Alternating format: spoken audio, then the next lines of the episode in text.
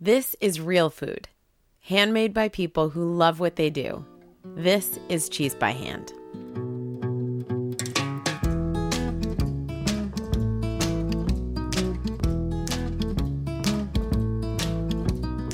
Today we are in Galax, Virginia, visiting Meadow Creek Dairy. And I think having the strong dairy background and dairy orientation that we have has a big effect on what we do in our product. You know, I think however you come into it, it's going to have an effect. But we've tried to keep that in mind and keep that as one of our strengths. And I did a lot of milking. I don't milk a lot now, although I'm milking more this year than I have. I milk on weekends now, and it's nice. I love being back in the parlor for a couple days a week again and having that contact and remembering the cows' names because I had gotten out of touch with them. And so, and we really try and promote that with most of the people that work for us. I mean, half of our workforce is family, and they have always worked on the dairy, whether they wanted to or not. But um, even the new people we bring in, we try and cross them. If they work in the dairy, we try and have them work a little bit in the cheese because that feeling of the whole thing. And I think one of the things that's hard being a dairyman is the isolation. And so the cheese breaks that isolation. And Rick and I learned that. We found that, you know, you weren't isolated. You had so much more contact because you were selling to people. And it changed us a lot and it made us a lot better. You don't, you don't, you know, with in, you know, draw in so much. And so we wanted to give that to the other people and have that pride in the end product. So they're milking and they're slaving away in the parlor, but there's, you know, there's this end product that they are creating as much as I am. Helen and Rick Feete entered dairy farming as fluid milk producers. About nine years ago, they began making cheese to diversify and to add value to their high quality milk. We sat with them and discussed the impulse that led them to rural farm life from a more suburban existence and about the influences that affect the style of farm they run today. How'd I lose that coin toss? um, let's see. We started being interested in dairying around 1980 when my first child was born. Rick was working construction and was never home. And we decided we couldn't handle that lifestyle. Started looking at different agricultural lifestyles. We don't have any agricultural background. Both of us grew up more or less in a suburban environment. And we went into dairying because it was a steady income as versus something like beef where you have to deal with a lot of seasonal flows. We knew at least we would have a planned income. We could both be home with our kids. Really, the initial reason was because we wanted to raise our family and be with them, not be apart from them. No, we pretty much reacted against the model we had seen because we were on a total confinement dairy you know, where the cows were not turned out at all. And really, just from a financial standpoint, it took so much money to get into that kind of dairying that you almost had to inherit it. You almost had to come in so you weren't buying the land. So we were starting from scratch. We had to buy the land, we had to buy the cattle, we had to buy the equipment. And to be able to do a confinement style, you would have had to do all that equipment for making corn silage. You know, is just massive investment. So we were in business for ourselves 10 years bef- milking before I started making cheese. But then also, my kids were older, so it was a little bit freer and I could get out there and do it. And it is, it really has gotten so much better. There were so many hard years in there that I don't even want to think about them again. You know, it was really tough. And as we evolved this, it just got so much better because I had something of my own, and then it was much easier to work together and to figure out the teamwork. Helen is the cheesemaker, and Rick's focus is on the land and animals. They have about 100 Jersey cows on 125 acres. This separation of duty is not just about keeping separate books, but about ownership and pride. Up until recently, we actually ran separate books for the two businesses. So on paper, Helen was buying the milk from me. I never saw a nickel, by the way. There's a lot more labor in my business than Rick's. You know, it just it takes more people. It takes a lot of hands on, you know, because we're trying for a European style cheese and we're trying for a handmade cheese. And so, and we also from the beginning wanted to learn to make our cheeses more in the cellar than the vat. And so that takes a lot of labor. And it's also taken a lot of learning curve, you know, which eventually, you know, has to be paid for somehow. And it's just, it just adds up. Rick and Helen have that great self deprecating air about them. It is a type of humor that comes from experience and confidence confidence in the things that they believe in, and also the willingness to acknowledge mistakes and hardships. So we're probably looking in the future at reducing herd numbers and using less or possibly eliminating the wholesale milk business. Because right. we're not going to do it if it doesn't make money, because it's just not that enjoyable a hobby. yeah, we got we got tired of living like serfs. We lived like serfs for a lot of years by choice. You know, it was our choice. And then we just suddenly became conscious of it. We're like, wait a minute. Why are we slaving? We're in business for ourselves. You know, we've rejected capitalism and we're not getting anywhere. we need to make money. We need to make some money. We need to make a reasonable amount so we can do some of these things we want to do. And one of them was to be able to go to Europe or to New Zealand or, you know, to be able to have those learning experiences. If you don't even make enough money to get off the farm to learn, then you're not going to get ahead. So we kind of did a turnaround and went, nope, it's okay to make money we just came out of this back to the land kind of philosophy that it made you feel almost ashamed of making money. I, I don't know what it was about. But anyway, we outgrew that, and it's a lot better. But it, that's one of the, the, legs of sustainability that we were talking about was, you know, if it's not financially, I mean, the land value is so enormous now that what's to keep the next generation from just selling the farm for development and cashing in on a million dollar piece of property rather than slaving. If they're not going to make money, if it's not going to be lucrative for them, then they're not going to do it. So the land will be have a bunch of McMansions on it or or whatever, or trailers or whatever.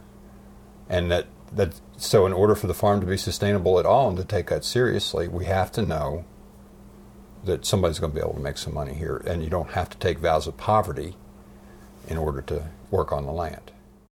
If there is one thing you learn about speaking with the Feetes, it is sustainability. This is the guiding principle for how they approach their farm.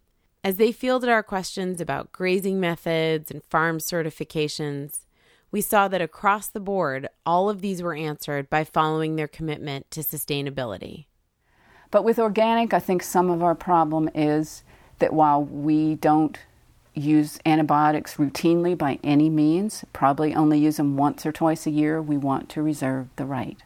We want to say if that cow is sick, it is more important to us to save that cow than to say, no, there's not a chance at all that this antibiotic ever got into your milk or cheese. We won't allow it to do that, you know, but people have to take our word for it because we don't want to give up that tool. So that's kind of why we've dragged our feet with that. A lot of our principles, you know, would fall right in line. And it's also hard to get things like the grain or the feed, you know, the concentrates here. And we would have to truck it all the way across the country. And that's not necessarily sustainable to well, bring your feed in. A lot of the feed of our of our concentrate ration only about a third of it is grain. The rest are byproducts like citrus pulp and wheat midds, and in the past we've used some others, distiller's grain and soybean meal, which is a byproduct of soybean extraction, oil extraction. But we've rejected the bean meal and the distiller's grain because of the GMO crops that are used to process that. We're sticking with the citrus pulp and the wheat midds, but those are garbage crops, or those are garbage commodities that are valuable feeds. If we were organic, we couldn't use them. We would have to replace that with grains unless we could find the miracle source of organic citrus pulp and organic wheat midds. So we would be forced to remove more food, potentially human food, from the food chain to feed our cows, which is less sustainable. There might be a decision that Helen and Rick haven't considered regarding their farm, but you would be hard pressed to find it. Every decision is a deliberate choice, and each choice is seen through their lens of sustainability. They spend little time complaining. Rather, they focus their attention on how to work as efficiently as possible within the existing system without compromising their integrity. Because I think that it's a, a different product, not a better product, but a different product when you know that that cheese was sourced from that milk on that farm, from that grass, you know, from those conditions. It just creates a different cheese. And so I think for people to know and understand that is huge. We've always really pushed being farmstead and are really proud of it. That level of control, again, you don't have to just take the milk that comes to you. I can say, Rick, I want better milk.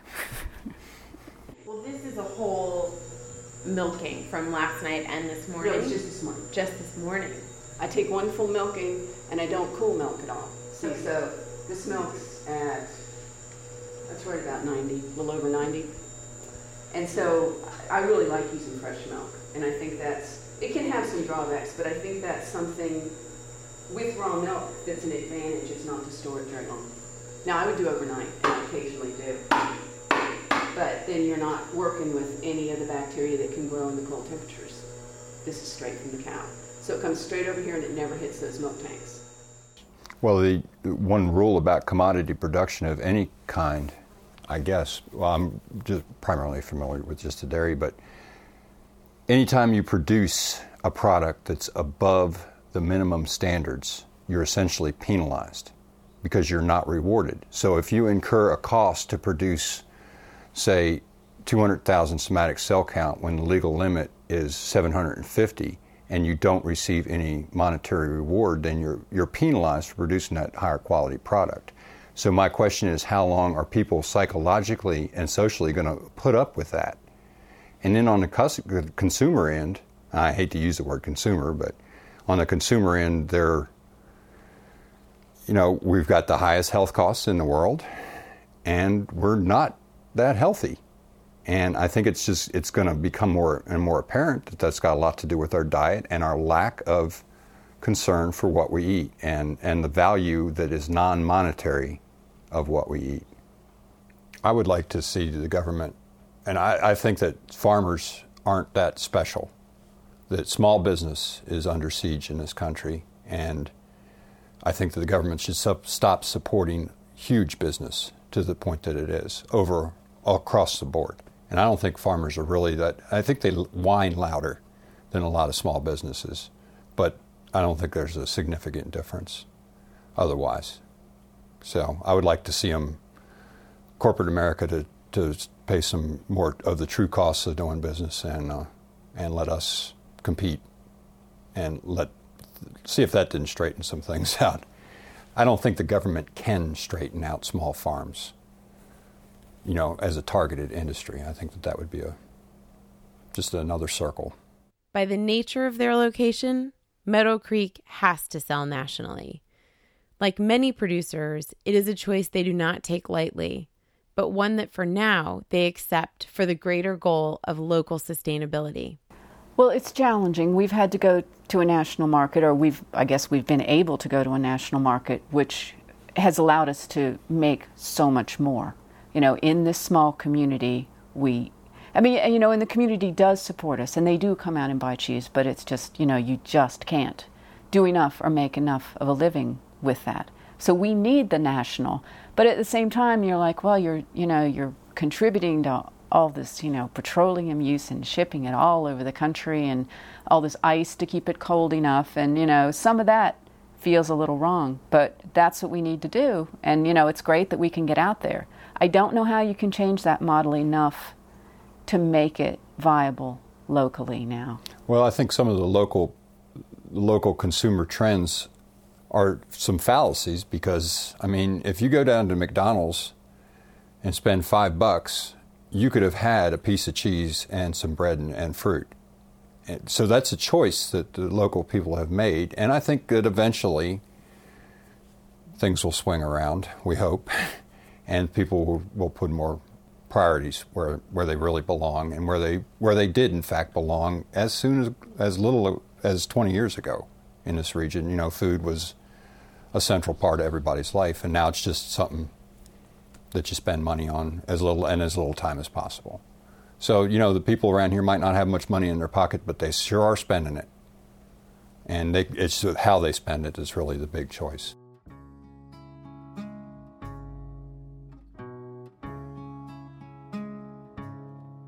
Listening to Helen and Rick is exactly what you expect and hope that farmers are like strong integrity, deep commitment to the land and animals, and a desire to do good.